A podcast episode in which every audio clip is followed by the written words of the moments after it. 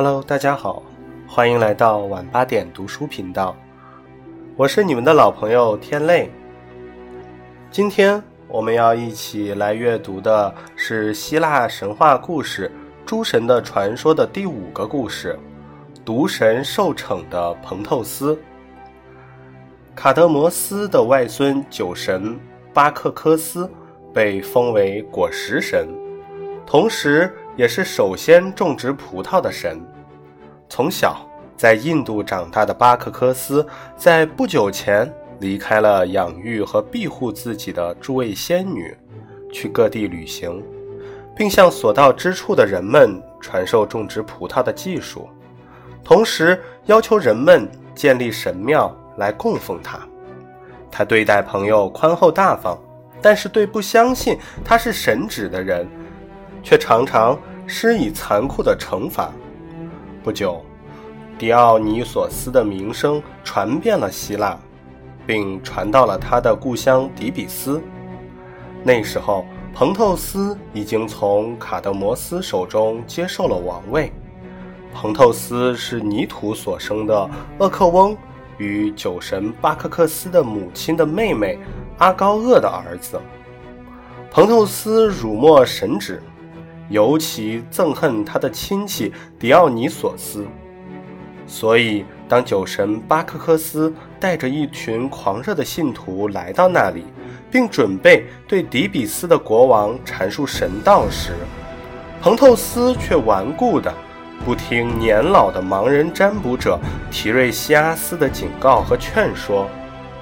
当彭透斯从别人口中得知底比斯城内的许多男人，妇女和女孩子都追随赞美新来的神旨时，愤怒到了极点。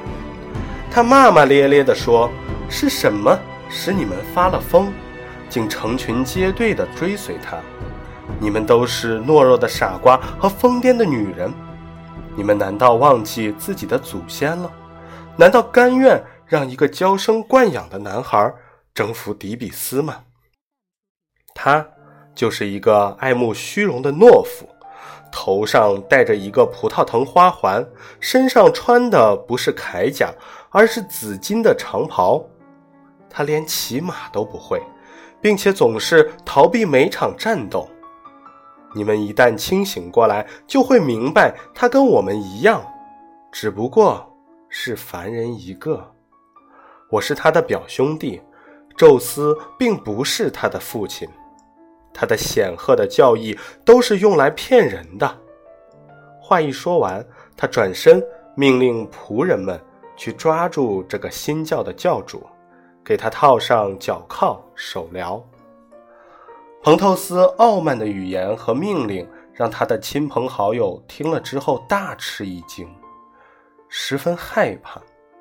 他的外祖父卡德摩斯也摇着白发苍苍的头表示反对。可是，一切劝说都无济于事，只能增加彭透斯的愤怒。这时，派去执行任务的仆人都头破血流地逃了回来。巴克克斯呢？你们抓的人在哪里呢？彭透斯愤怒地问道。我们只抓了一个随从，但是他好像跟随的时间并不长。仆人们据实回答。彭透斯仇恨地瞪着抓来的人，厉声喝道：“该死的家伙，你叫什么名字？你的父亲是谁？你的母亲又是谁？家住何方？你为什么要信奉新的教义？”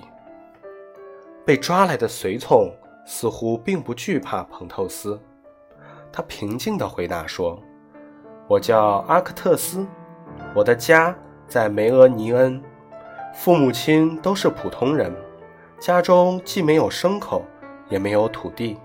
父亲以钓鱼的本领为财富，并且教会了我用钓竿钓鱼。后来，我学会了开船，并学会了观测天象和观测风向，并且知道哪里是最好的港口。我成了一个航海者。有一次，船。在开往爱琴岛、海提洛斯岛的时候，到了一处不知名的海岸，我跳下船，一个人躲在岸边过了一夜。第二天早上，我迎着朝霞爬上一座山，想试试风力、风向。这时候，我的同伴们也纷纷上岸。我在回船的途中遇上他们，当时他们的手中还牵着一个男孩。他们是在无人的荒滩上制服这个男孩的。男孩长得很英俊，如同女郎一样漂亮，但他好像喝醉了似的，走起路来踉踉跄跄，所以很难跟上大家的步伐。我问他们，哪位神隐藏在这个孩子的心里？不知道，但他肯定是一位天神。他们说道。不管你是谁，我请求保佑我们一切顺利，原谅那些将你带走的人吧。我继续说道：“你在向他做祷告，别犯傻了，这是多么愚蠢的一件事啊！”一名船员叫了起来，其余的人也嘲笑我，我根本无法与他们对阵。他们中间一个最年轻、最壮实的小伙子。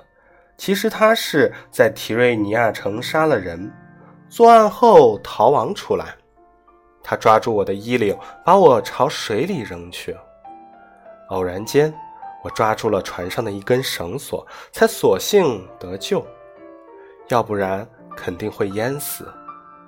这时候，大家七手八脚的把男孩拖上大船。这个男孩躺在甲板上，像是睡熟了。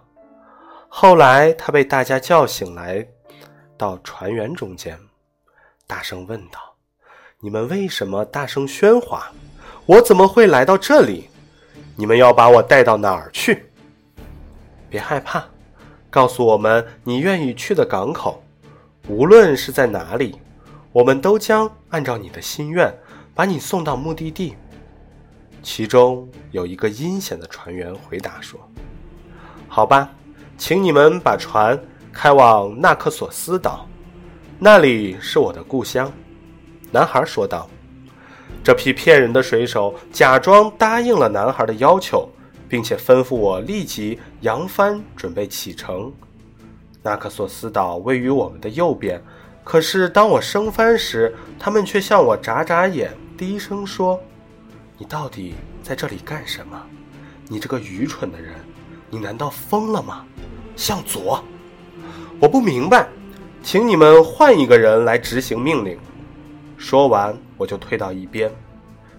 你是不是以为没有了你，航行就进行不了了？一个粗鲁的人嘲弄地说，同时走上前，升起船帆。纳克索斯在右边，船却向着相反的方向前进。男孩站在船尾眺望大海。似乎他发现了他们的骗局，他嘴角挂着一丝冷笑，佯装绝望的样子，哀求着：“亲爱的水手们，你们不是答应把我送到纳克索斯吗？可是行驶的方向明明是错的，你们这些大人欺骗一个孩子，那是没有道理的。”水手们只是嘲笑般的看着他和我，手上不停的划桨，并没有改变行驶的方向。突然，船好像搁浅似的，一动也不动了。不管水手们如何用桨划水，船都无法前进。一会儿，葡萄藤缠住了船桨，藤蔓攀上了枝干。原来，这个男孩就是巴克克斯。他神采奕奕地站在那里，只见他的前额竖着葡萄叶做成的发带，手中。握着缠着葡萄藤的神杖，在他的周围伏着猛虎、山猫和山豹。这时，香甜的葡萄酒弥漫在空气中，水手们吓得跳了起来，都失神地回避着他。有个人刚要叫喊，他的嘴唇和鼻子就已经连在一起，变成了鱼嘴。其他人还没来得及发出惊叫。就遭到了同样的命运，他们身上长出了蓝色的鳞片，脊背弯曲起来，两臂缩成了鳍，两足变成了尾巴，所有人都变成了鱼，从甲板上跳入大海，上下漂流。船上一共二十个人，只剩下我一个人安然无恙。不过我当时也害怕的四肢发抖，想到下一秒钟也许我就失去了人形。可是，也许是因为我没有伤害过他，他友好的走到我面前对我说：“你别害怕，我不会伤害你，请把我送往纳克索斯。”我调整了行驶的方向，很顺利的到达了那里。到了之后，他把我拉到祭坛旁，封我为侍候神的仆人。不要再说这些废话了，我们已经听得不耐烦了。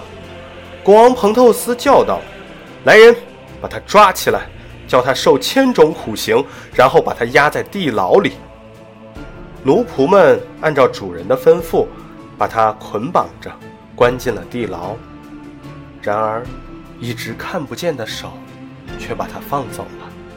彭透斯得知后十分愤怒，他开始命令大规模的迫害巴克克斯的信徒。彭透斯的母亲阿高厄和几位姐妹都参加了热烈的礼拜活动。彭透斯同样对他们不客气，派人捉捕他们，并把抓来的巴克克斯的信徒都统一关进大牢里。然而奇怪的是，没有任何人的帮助，他们的手铐脚镣自动脱落，监狱的门大开。这些信徒怀着对巴克克斯的敬仰，回到了树林里，同时派去捉拿酒神的仆人也惶惑地走了回来，因为巴克克斯微笑着甘愿让他套上枷铐。当巴克克斯站在彭透斯面前时，彭透斯虽然很不想正视他，但酒神的年轻美貌还是吸引了他的目光。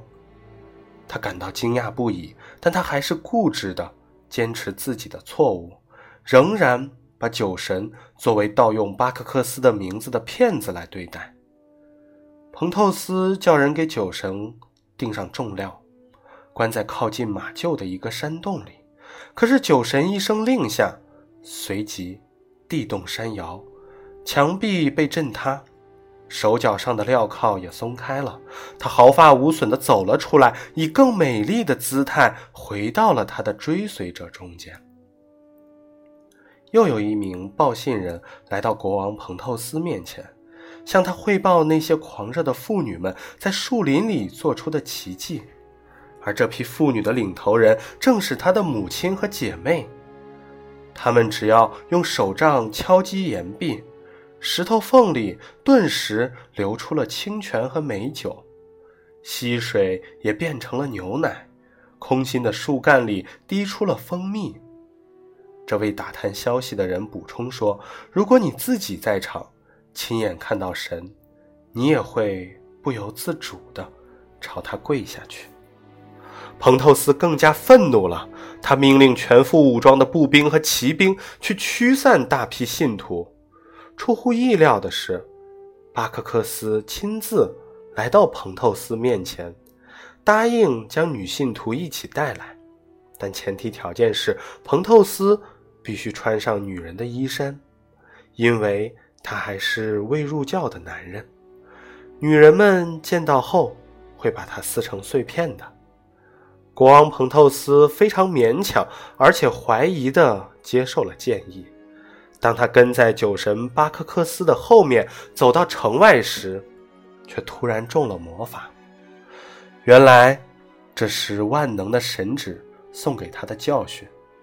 他好像看到眼前有两个太阳，一个双倍大的迪比斯城，每一座城门都是原来的两倍高，而巴克克斯在他看来，却像头上有一对巨大牛角的公牛。他突然充满着对巴克克斯的激情，祈求得到一根神杖。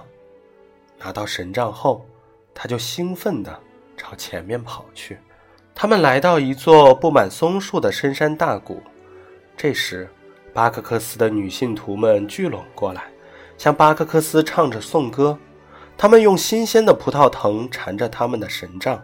此时的彭透斯已经双目失神，大概是因为巴克克斯故意引他走迂回的路，所以国王并没有看见聚拢过来的妇女们。现在，酒神把一只手伸向天空，这时奇迹出现了。酒神的手一直伸到自己抓住的松树和树冠上，将它弯曲下来，像拨弄一根柳树的树枝一样，然后让彭透斯坐在上面。松树慢慢的回到先前的位置。奇怪的是，彭透斯不但没有掉下来，反而稳稳的坐在高高的树冠上。山谷里许多巴克克斯的女信徒都看到国王彭透斯。可国王彭透斯却看不见他们。这时，只听酒神巴克克斯尼索斯在山谷中大喊一声：“妇女们，这就是嘲笑我们神圣教义的可恶之人，让我们惩罚他吧！”宁静的空气中听不到森林里一片树叶的颤动，一切静悄悄的。巴克克斯的信徒们听到了教主呼唤的声音，抬起头来。顿时飞快地奔跑起来，仿佛来自神旨的差遣。在狂欢中，他们渡过了湍流的激河，穿过了密密的丛林，最后终于走近了，看到坐在树顶上的仇人——国王彭透斯。他们先是扔石块、折断的树枝和神杖，然而这些东西都扔不到国王彭透斯所在的树冠上。随后。他们用坚硬的栗树棒挖掘松树周围的泥土，直到刨出树根。大树倒下了，彭透斯哀叫着和树身一起栽倒在地上。酒神在彭透斯的母亲阿高厄的双眼上画了符，使他认不出自己的儿子，并且他一马当先，向自己的儿子做了一个惩罚的手势。这时，国王彭透斯大惊失色，突然恢复了知觉，大叫一声“母亲”，想扑进母亲的怀抱。你难道不认识你的儿子了吗？我是彭透斯，是你的儿子。求求你，可怜可怜我吧！一定不要惩罚你的孩子。但他的母亲，这位巴克克斯狂热的女信徒，却口吐白沫。斜视着自己的亲生儿子，他的眼中所看见的只是一头凶狠的野狮的形象。他抓住儿子的肩膀，猛地拉断了他的右臂。这时，其余的姐妹们蜂拥而上，拉下了他的左臂。这群疯狂的妇女们奔上前来，每人从他身上撕下一块皮肉。阿高厄又伸出沾满鲜血的双手，紧紧地拧住儿子的脑袋，将他穿在自己的神杖上。直到这时，他仍然以为那是一个巨大的狮子头，并且带着他，兴奋地穿过基泰龙树林。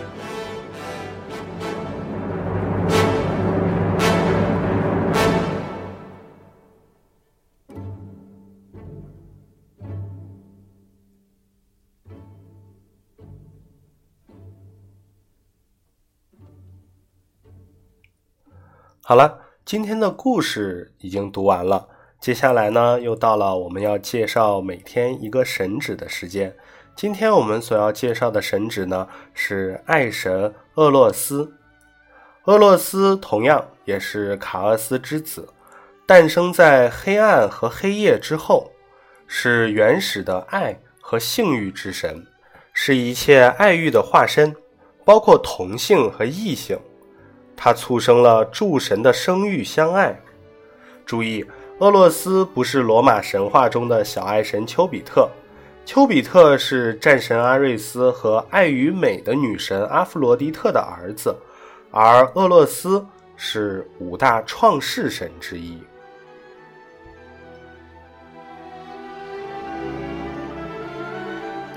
好了，今天的阅读分享就到这里了。如果你喜欢，请点击订阅。我是你们的老朋友天泪，明天晚上八点，我们不见不散。